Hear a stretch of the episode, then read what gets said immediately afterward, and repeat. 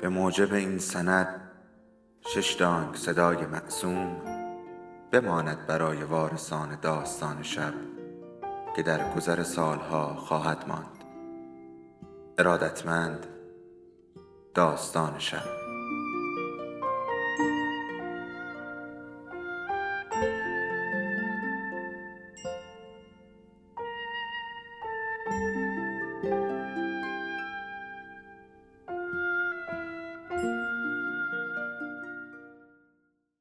یکی بود یکی نبود.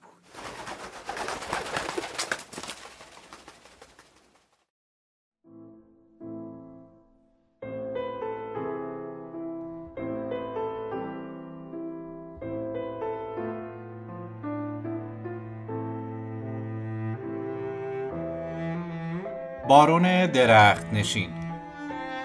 ایتالو کالوینو. ترجمه مهدی صحابی قسمت 21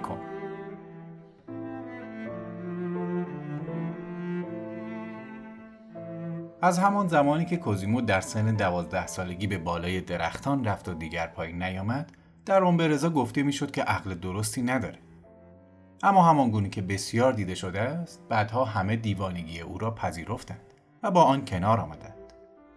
نه تنها پافشاریش به زندگی در بالای درختان بلکه خلبازی های بیشمارش نیز برای مردم عادی شد. در نهایت او را آدمی استثنایی می دانستند و نه بیشتر.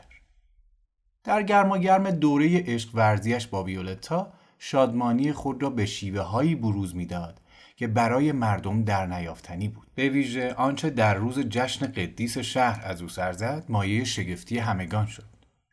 بسیاری کسان حرکت او را توهینی به مقدسات خود دانستند و گفته های او را شعاری ضد دینی و کفرآمیز پنداشتند که گویا به زبان لهستانی بیان شده بود. از همان زمان چو افتاد که بارون دیوانه شده است. کسانی هم بودند که گفتند مگر می شود آدمی که یک عمر دیوانه بوده تازه دیوانه شود؟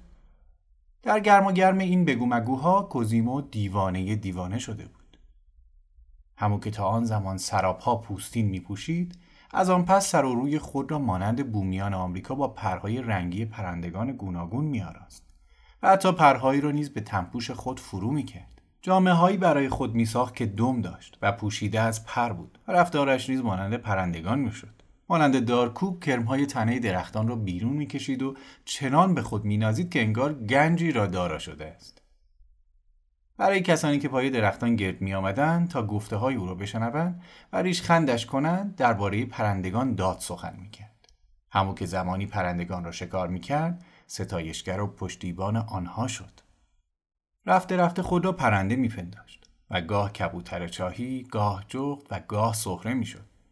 سربری خود را به شکل این پرندگان در می آورد و به انسانها حمله می کرد که نمی‌دانند پرندگان دوستان راستین آنان هستند. در نهایت روی سخنش با همه جامعه بشری بود و گفته هایش حالتی تمثیلی به خود می گرفت.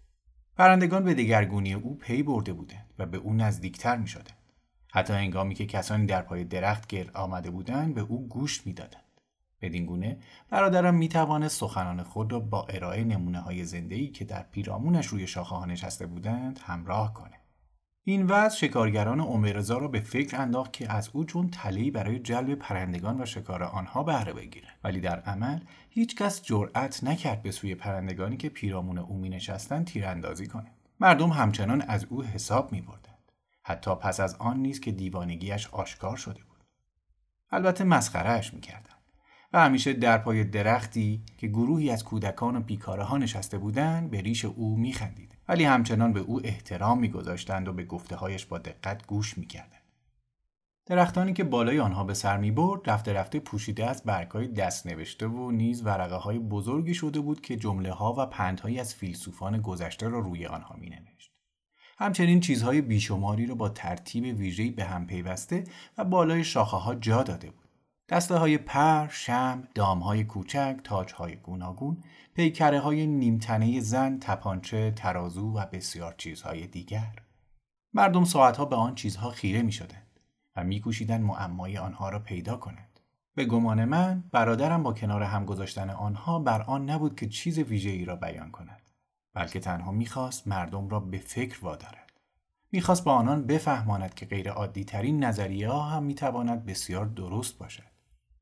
در همان زمان به نوشتن چندین مقاله پرداخت. از آن جمله بود آوای توکا، نوک دارکوب، گفتگوی جغدها. نوشته های خود را میان مردم پخش می‌کرد.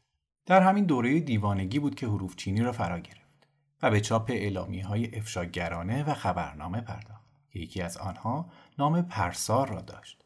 همه این خبرنامه ها را بعدا در مجموعه‌ای به نام پیک دو پایان گرد یک میز بزرگ، یک گارسه حروف سربی، نورد و دیگر ابزارهای چاپ و قرابه‌ای پر از مرکب را بالای درخت گردویی گذاشته بود و همانجا نوشته های خود را میچید و چاپ می‌کرد.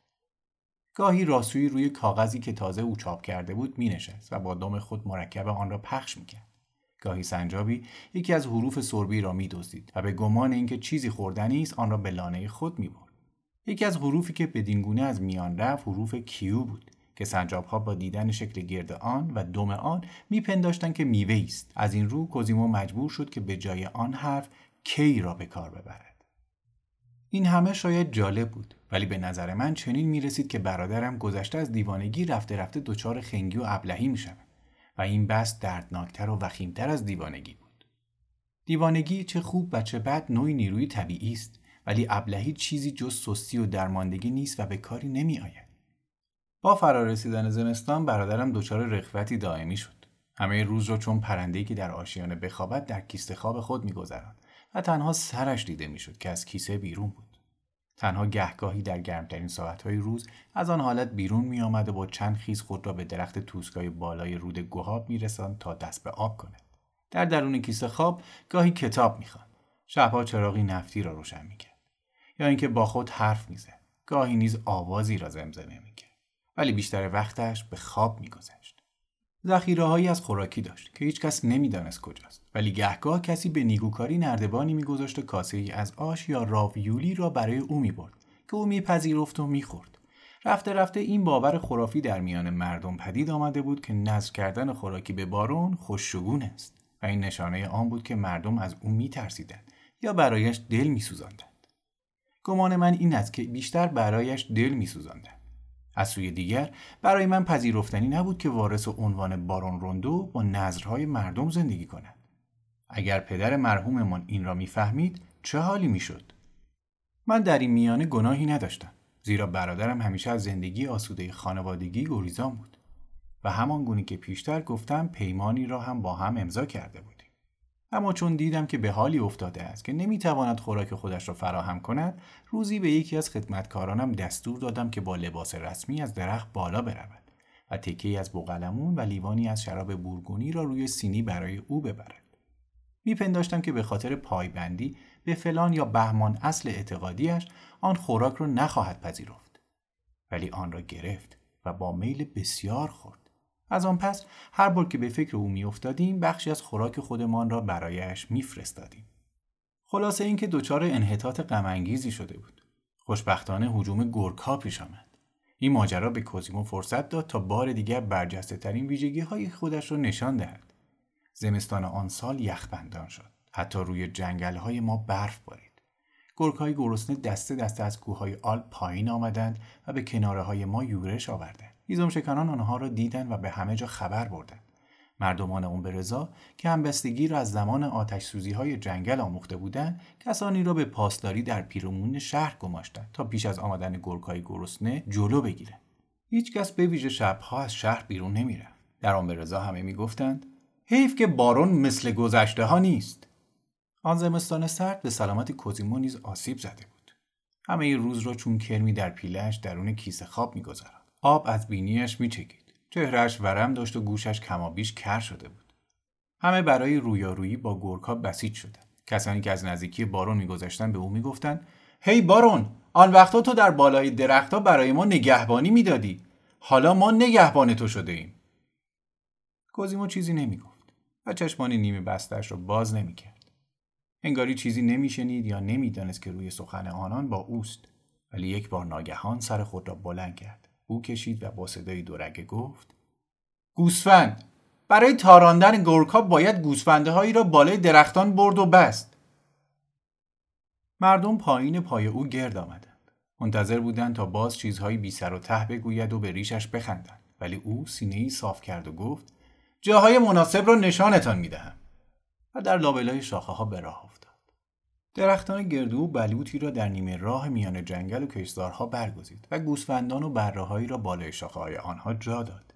حیوانها را سفت بسته بود تا نیفتند و آنها پیاپی بربر می‌کردند. سپس بالای هر کدوم از آن درختان تفنگ پری را جاسازی کرد.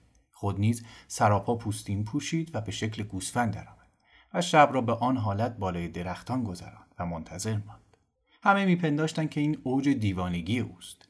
ولی گورکا همان نخستین شب از کوهستان پایین آمدند با شنیدن بوی تن گوسفندان و آوای بعبع آنها خود را به درختان رساندند و زوزه کشان پای آنها گرد می آمدند. دهانهایشان باز بود و پاهای خود را به تنه درختان می فشردند. آنگاه بود که کوزیمو جست و خیز کنان به سوی آنها رفت. گرگ با دیدن آن جانوری که چیزی میان آدم و گوسفند بود اما پرندوار میپرید هاج و واج میماندند و چشم به او میدوختند او هر کدام از آنها را با دو گلوله میکشت دو گلوله زیرا تفنگی همراه خود داشت که آن را پس از هر شلیک پر می‌کرد و تفنگ دیگری را نیز در میان شاخه ها پنهان کرده بود گرگ یکی پس از دیگری از پا در می و روی زمین یخزده می افتادن. بدین گونه کوزیمو شمار بسیاری از آنها را کشت. هر بار که شلیک می کرد دسته گورکا سرگشته می گریخت و شکارگران دیگر بازمانده آنها را نیز می کشتند.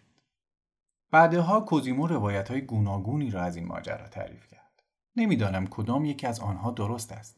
یکی از آنها این بود. در اوج کارزار خودم را به آخرین درخت رساندم. چه دیدم؟ سه تا گرگ خودشان را بالای شاخه ها رسانده بودند و داشتن کار گوسفند را می ساختند. به خاطر سرماخوردگی گیج بودم و چشمهایم تقریبا نمی‌دید. در نتیجه بدون اینکه متوجه باشم تا یک قدمی آنها رفتم. گرکا که می‌دیدند گوسفندی روی دو پا بالای شاخه ها راه می رود به طرف من برگشتند. از پوزه هایشان خون می چکید. تفنگم خالی بود. دیگر باروت نداشتم. به تفنگ دیگری هم که بالای درخت بود دسترسی پیدا نمی کردم. روی شاخه نازک ایستاده بودم که چندان محکم نبود. اما شاخه بالا سرم خوب بود. پس پس رفتم و کم کم از تنه درخت دور شدم. یکی از گرکا آهسته آهسته به طرفم می آمد.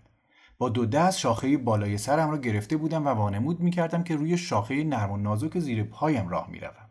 در حالی که اصلا پایم روی آن نبود. گرگ گول خورد و جلو آمد. شاخه زیر پایش خم شد و در همان حالی که پایین میافتاد من با یک جست خودم را به شاخه بالاتر رساندم. گرگ به زمین افتاد و زوزه کوتاهی مثل سگ کشید و جا به جا مرد. های شکسته بود. دوتای دیگری چه شدند؟ دوتای دیگر بی حرکت مرا نگاه می‌کردند. یک بار سربند و بالا پوشم و در آوردم و به طرف آنها انداختم. یکی از گرکا با دیدن آن پوست سفید گوسفند جست زد تا آن را در هوا بگیرد. اما تعادلش را از دست داد و او هم به زمین افتاد و گردنش شکست. چون خودش را برای گرفتن یک گوسفند سنگین آماده کرده بود در حالی که پوستینی که من انداختم سبک بود. یک گرگ دیگر مانده بود. بله، یکی دیگر مانده بود. اما چون من ناگهان بالا پوشم را درآورده بودم سردم شد و چنان عدسه ای زدم که زمین و زمان را تکان داد. گرگ از این صدا چنان یک کی خورد که از درخت پایین افتاد و او هم گردنش شکست و مرد. و این بود داستان کارزار آن شب برادر من. اما با حال نظاری که داشت کم مانده بود سرمایه آن شب کارش را بسازد. چندین روز با مرگ دست به گریبان بود و با هزینه شهرداری درمانش کردند که این نشانه قدردانی مردم از کاری بود که کرده بود. در ننوی بسته شده بود و پزشکان پیاپی از چند نردبان بالا و پایین می‌رفتند و به درمان او میپرداختند. بهترین پزشکان ناحیه را به بالینش فراخواندند. یکی پاهایش را میشست دیگری خونش را می‌گرفت سومی هم مرهم به پشتش میگذاشت. چهارمی به تنش روغن میماند. دیگر هیچکس بارون روندو را دیوانه نمیپنداشت. همه او را شخصیتی برجسته و یکی از نابغه های دوران می‌دانستند. تا بیمار بود چنین. پس از بهبودش دوباره اختلاف نظر مردم درباره او آغاز شد. ولی دیگر میکوشید که کارهای بسیار شگرف نکند. هفته نامه را همچنان چاپ می کرد اما عنوان آن را تغییر داد. نام آن را مهردار عاقل گذاشت.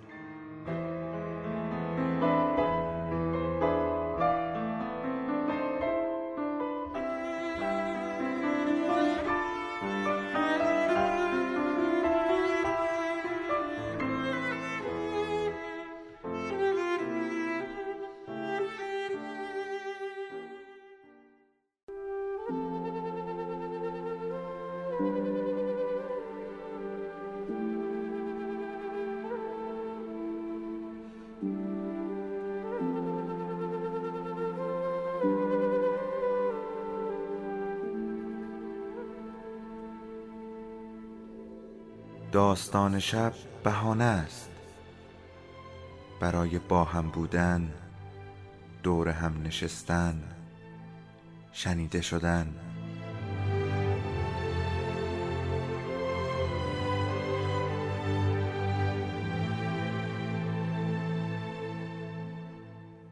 صدای افسانه ها رو میشنویم.